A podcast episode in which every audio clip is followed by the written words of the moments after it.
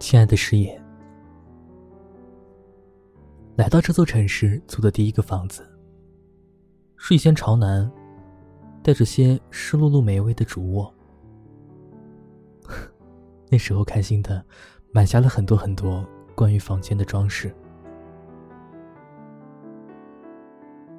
印着机器猫的背景布，可以摆满所有帆布鞋的木质鞋架，白色毛茸茸的地毯，窝进去就不想再爬起来的沙发。你知道，关于新生活的开始永远都是被打上滤镜的，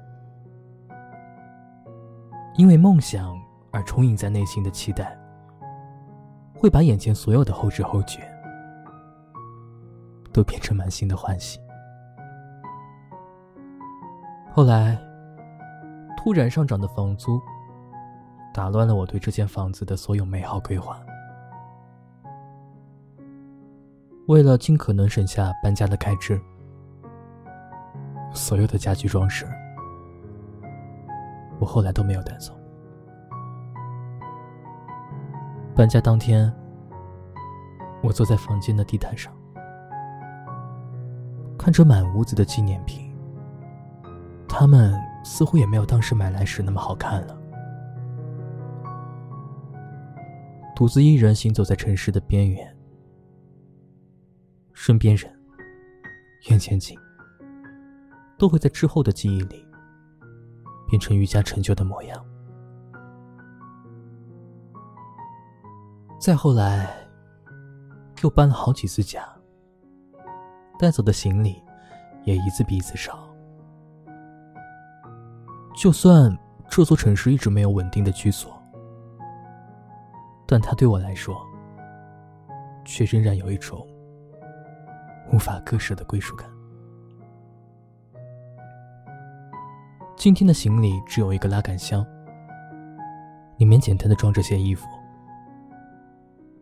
以及我对这座城市仅留的幻想。走下出租车是晚上十一点，街道安静的有些不像往日里应有的模样。我似乎觉得他们被夜色包裹着，连样貌都无法分辨。比如刚刚在我身后过马路的那群人。我的新房子在二十六楼，是一个朝北、不太大但房租合适的小单间。满身的疲惫和饥肠辘辘让我一进门就瘫在了床上。我已经没有任何力气再把这个房间打扫干净了。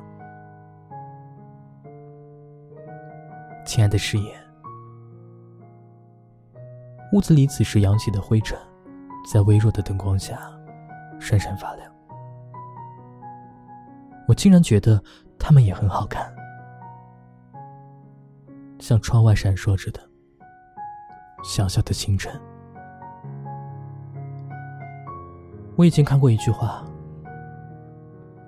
我们都是这个宇宙里的小小星辰，在浩瀚的无边无际的宇宙里散发着微弱的光。